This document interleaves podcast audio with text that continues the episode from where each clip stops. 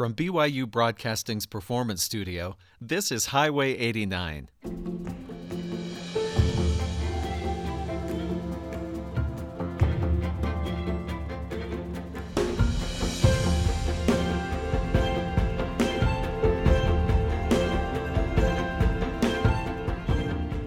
I'm Stephen Kapp Perry. Today's program is a taste of Brazil, and that includes music, it includes dancing, and yes, even desserts. If you're not an expert on Brazilian desserts, you will wish you were by the time we talk about them today. We have a classical duo in the studio, piano and guitar, Lucas Pullen, Dustin Gledhill, with a program that they have recently performed to a sold out show in New Orleans, sponsored by the Musical Arts Society of New Orleans. They are going on to perform this in New York and then to Brazil, the actual Brazil. Brazil. But we're glad that we're on the list too for our radio program today for Highway 89. And when we asked them why they brought the show to Provo, uh, Dustin Gled- Gledhill said the idea sprouted from our sponsor, and we've morphed it to adapt to every city we play in, including locals with Brazilian backgrounds or specialties, which included a restaurant here in Provo, for example, who sponsored the traditional Brazilian dessert called Brigadeiro. Yes, more about that later. Both of our performers are graduates of the Juilliard Performance Conservatory in New York City, among other credits. We'll talk more, but let's start out with music. Prelude number one in E minor. This is Lucas Pullen performing this work by Heitor Villa-Lobos. Thank you.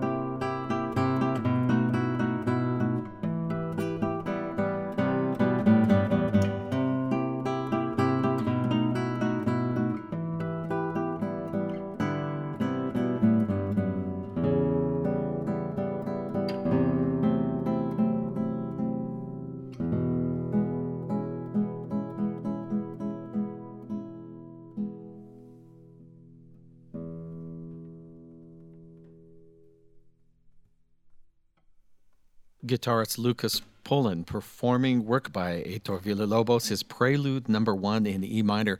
Live in studio for Highway 89, our program today is A Taste of Brazil. Lucas Polen was born in Brazil, began his musical studies at the age of nine, guitar lessons at 13, enrolled in the Souza Lima Conservatory at 15 for a few years, ended up at the Juilliard School as a student of Grammy Award winning guitarist Sharon Isbin and postgraduate diploma studying with others. Now you perform, now you teach. And thank you for coming in today, Lucas. You're welcome, Steve. So, the pleasure. piece you just played, that prelude number one, that actually ties in with your interest in guitar. Yes, exactly. It was a piece that I started taking lessons because my brother used to play the guitar and I was always listening to him and I picked up by myself and tried a few things here and there and friends in school wanted to create a band and they called me as well. It's like, do you want to play the guitar?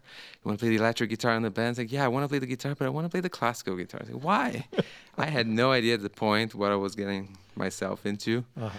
but um, I started taking lessons to improve my playing, and my teacher saw that I could read a little bit of music because I studied the organ when I was a kid, and um, very soon he introduced me to this prelude and it was just magic to me. I just learned a piece in a week or so and played for him. It was like what? You already learned this? That was not in my plans. Well it's nice and when it, when you connect with a piece like that. Yes and i've been playing it for all these years and i still do it and i love it. I think it's a great piece that talks Villa-Lobos wrote this piece in 1940 and he wrote a set of five preludes and he dedicated each of them to a specific Brazilian um, theme. So the first one, this one, is dedicated to the countryside man of Brazil. And I grew up in a city that's quite small for Brazil, I guess. And on the weekends, my parents have a house close to the mountains, and it's very much in nature. And I kind of feel that connection with the piece that way. Nice. Beautifully played. We're glad to have you because we know the two of you are flying to New York later today. Yes. So that you really did literally squeeze us in. But I want to ask when you were a starving student in New York City, did you ever take your guitar out on the street and just play and put your, your case out there? That we always picture music yeah, students yeah. busking. Very, there's a that's a very interesting question because um, in New York it feels like musicians will starve their whole life nowadays. you know, just price of rent and the price of living there. Mm-hmm. And I actually never, I not never, but almost never played my guitar on the streets. And the only time I did was probably not even a month ago. I tried and I'm, I'm, I was very, very shy to do it uh-huh. because it's something it's very exposed. And so I went to the park. It was a very warm day uh, I sit down in the corner there, very shy, and played for a little bit. Nobody gave any attention. I went to a different spot. I played for a little while. There was this Jewish old man sitting there, and he sat there for like five minutes and laughed.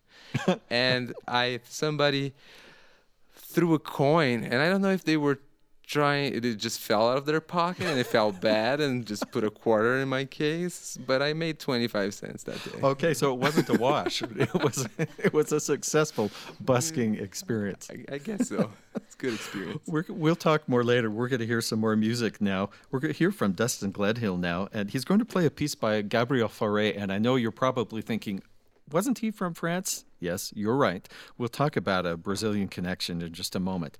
Dustin Gledhill here performing Nocturne Number One in E flat minor by Fauré.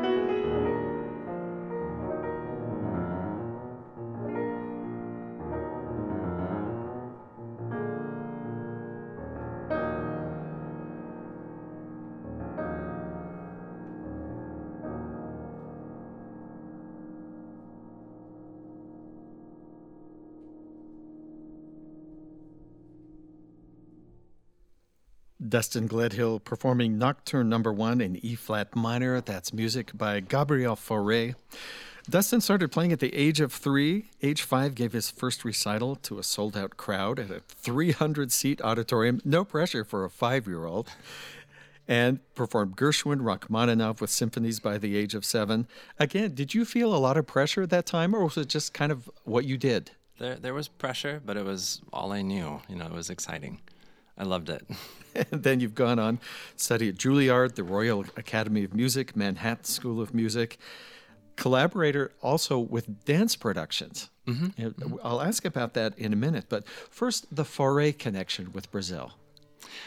Mostly, well, first of all, I love Fauré, a little bit of a Fauré freak, and and so selfishly we included that, and also Fauré later on in his life he was a director of the Paris Conservatoire, and um, Villa-Lobos, he traveled to Paris and he, he studied there and, and he went there and experienced the saturated musical culture that was that was Paris at, at that time. And he, after he left Paris, his music changed drastically. It changed quite a bit. And there is a lot of Debussy influence. There's um, Fauré. He must have, you know, been influenced by his style and his um, the dance forms of Chopin and you know different times, but there's quite a bit of a French influence in his later works. Interesting musical pollen, cross pollinations mm-hmm. when people from different schools of, of music meet. Absolutely, and, yeah. and, and fall in love with new forms. Let me ask about dance because you have written. Uh, in fact, a ballet for the Marigny Opera Ballet in New Orleans. In fact, we'll hear a piece from that later. Mm-hmm. How did you start writing for ballet? Well, it, I ought to say it's more modern dance than, than ballet. They're ah. the Marigny Opera Ballet, but they're a, a modern dance mm-hmm. company. Mm-hmm. And uh, that came about with uh, my connection to New Orleans in 2006. I won the competition, international piano competition there, and have returned every year a few times since. And uh, went to this beautiful church in the neighborhood of the Marigny, which is just next to the French Quarter.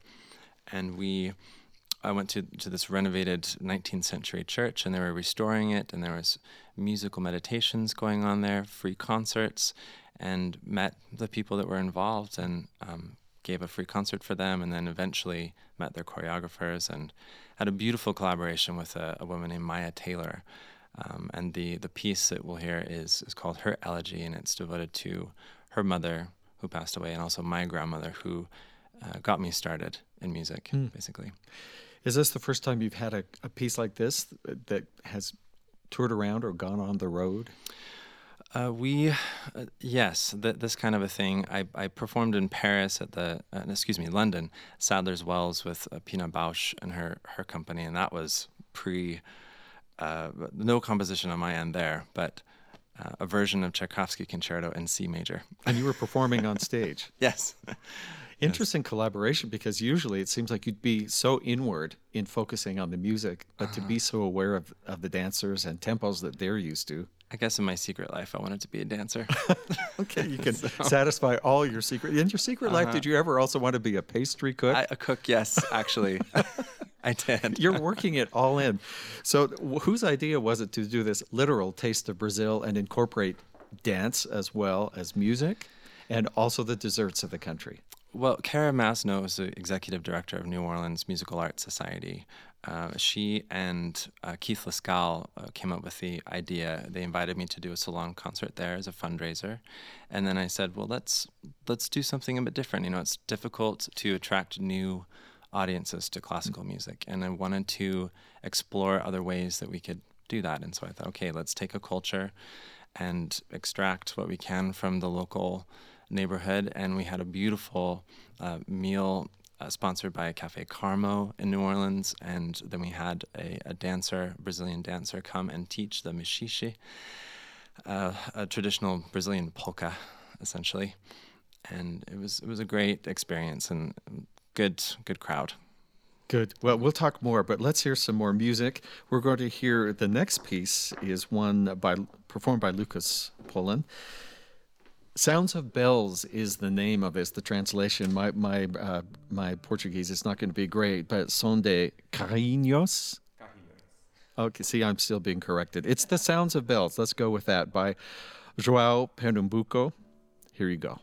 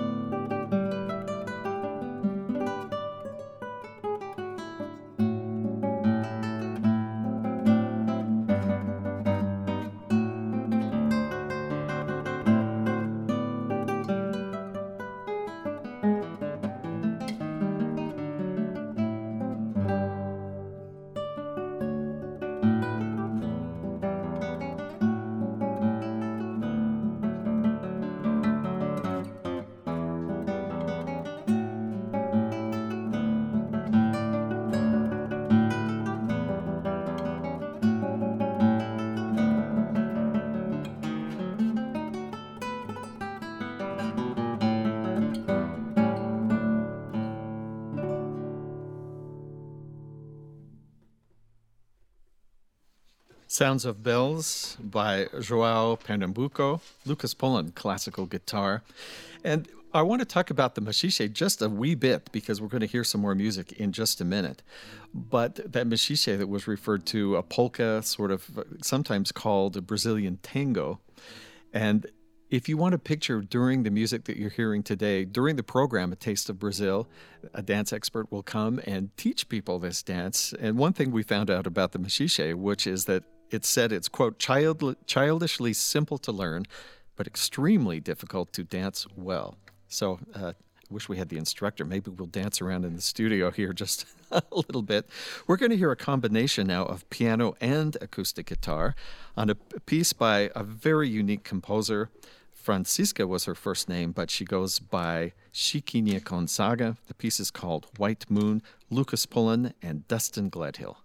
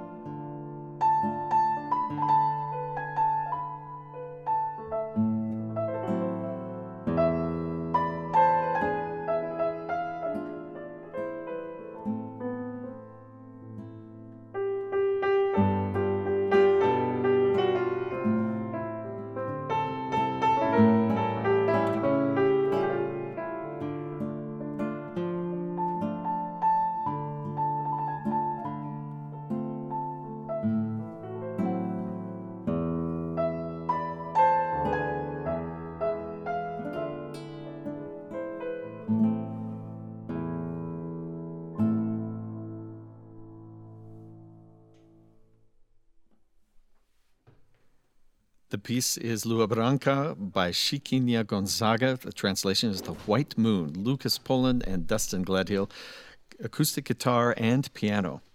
Lucas, are you excited after New York to head back to Brazil? Yes, I am. I haven't been for about a year and a half. It's the longest I've been away from my homeland. so when you go back, will you be will you be going to your home or performing elsewhere? Yes, mainly this is a trip that my one of my best friends is getting married, so it's it, we I have to be there. It, it works out very but well. We, we would like to try to bring this to Brazil, and it would be very interesting to perform Brazilian music in Brazil and to tell the story that we have in the program to Brazilian people too. I mean, to instruct the the audience into an old form of music nowadays. I mean, it's still very present in the culture, but it's just, I mean, it's almost 100 years ago, mm. you know? So when you bring Dustin in, how's his interpretation of the Portuguese rhythms and the Brazilian rhythms and the. Oh. that that's actually something that he has been picking up very naturally. I mean, his Portuguese is also improving uh, at a rate that I'm actually amazed. Um, sometimes you know he comes he's home and that we i hear a word of a phrase that i've not taught him. And it's like where did you learn tell me about coro choros. The, the choros. choros. Choros choros. Thank you very much. So what is this tradition of this kind of song? Well the, the choro is a type of music that developed in the 19th century Joaquim Calado is the responsible composer that made this musical form more solid, and uh, it's an urban style as well because it was developed mainly in Rio de Janeiro and. Um, is it anything Choro, like the. The fa- is it like the fado songs of Portugal? Mm, not quite. It's more of a polka, um, uh, habanera, mm. and um, mazurka, Scottish influence with the mix with the African rhythms like the lundu and the batuque. That's what we. Um, that's how the the the choro got developed, and it's a group of musicians that sit around a circle and play with each other, improvise as well. Mm. And choro means cry and lament, right? They also call it chorinho, which is the diminutive of it. Like the chorões are the people that play it, and it's very interesting because Villa-Lobos, we we made the concert sort of like surrounding the life of Villa-Lobos, and at an early age he. Um, lost his father when he was about 12 years old and he got to experience the music of the local musicians, and he became a chorão as well. He mm. became one of, and played with them for a long time. Uh, João Pernambuco too moved from the northeast of Brazil and participated in that. Later on in his in João Pernambuco's life, he hosted, uh, you know, choro parties or choro groups to come to his house and play. So it's a very, very, you know, very much into the culture, the choro. Everybody knows it. Flutes, clarinets, tambourines, guitars, the the the mandolin, the cavaquinho, which is a four-string instrument, string instrument. So it's it's just great.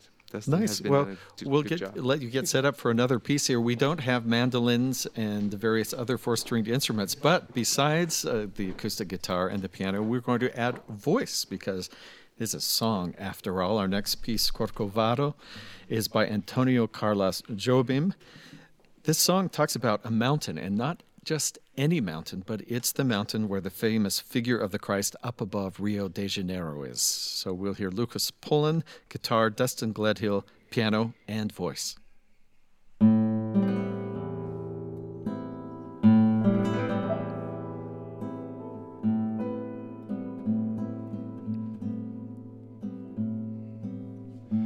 Um cantinho, violão este amor uma canção para fazer feliz a quem se ama. Muita calma para pensar e ter tempo para sonhar. da janela vê-se o cor curvado, redentor, que lindo. A vida sempre assim, como você perto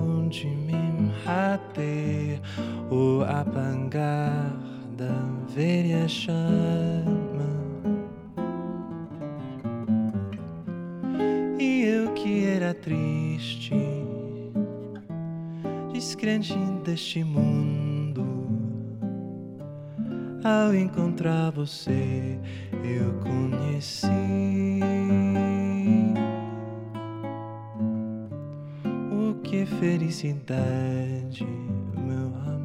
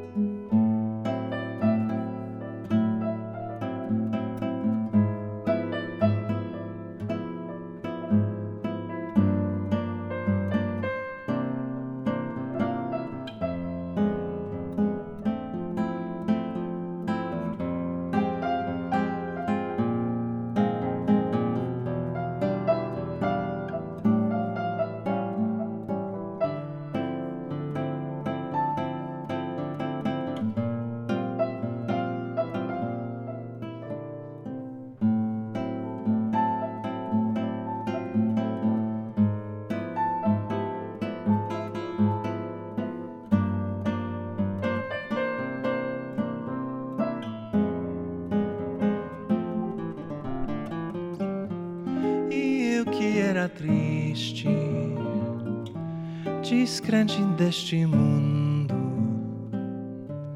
Ao encontrar você, eu conheci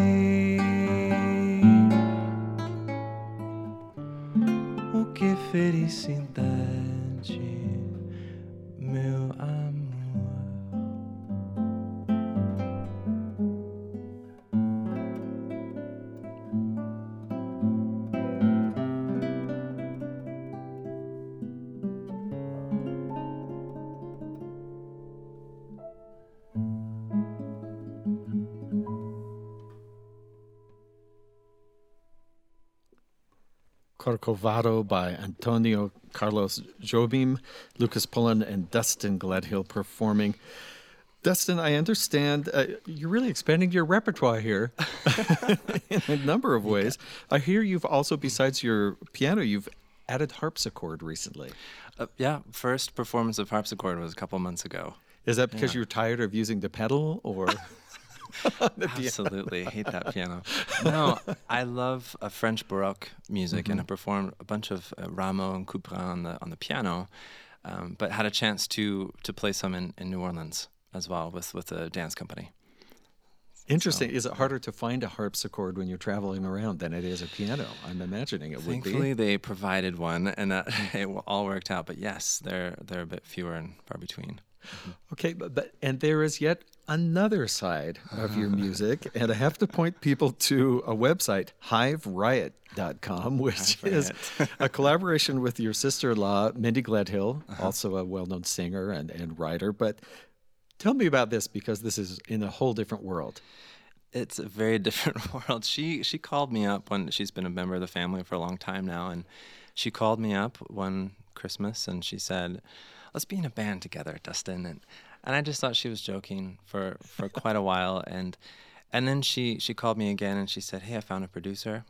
Um, and this is the first kind of track that we've been doing. And I, I got really excited because it's 80s influenced synth pop. And I love music of the 80s.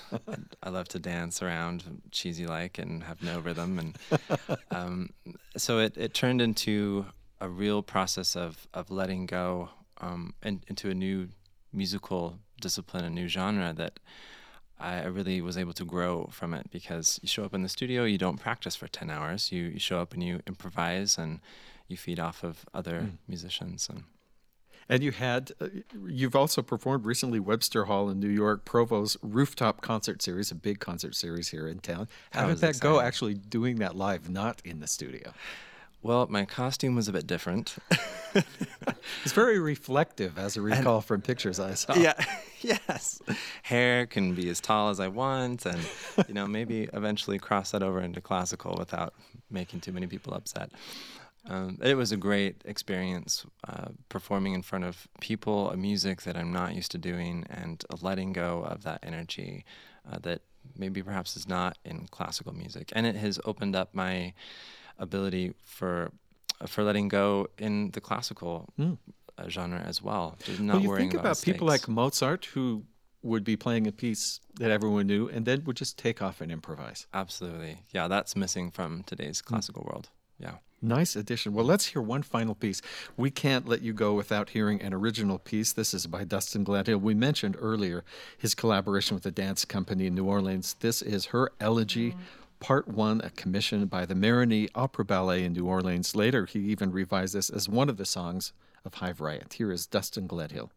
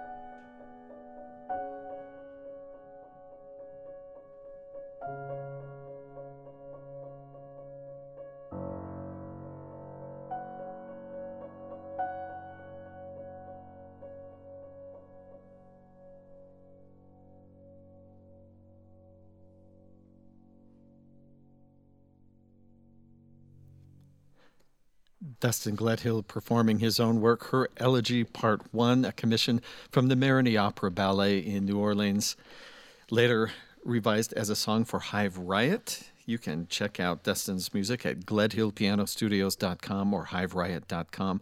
Lucas Pullen and Dustin Gledhill, thank you both for coming and bringing us a taste of Brazil today. Our pleasure. If you are listening at home or you just caught part of the show, you'd like to hear the first part or share it, it's easy to do. All of our shows are archived online for free on-demand listening at byuradio.org slash highway 89. Also follow us on Twitter at BYUH89 for live show updates and special behind-the-scenes photos and video clips.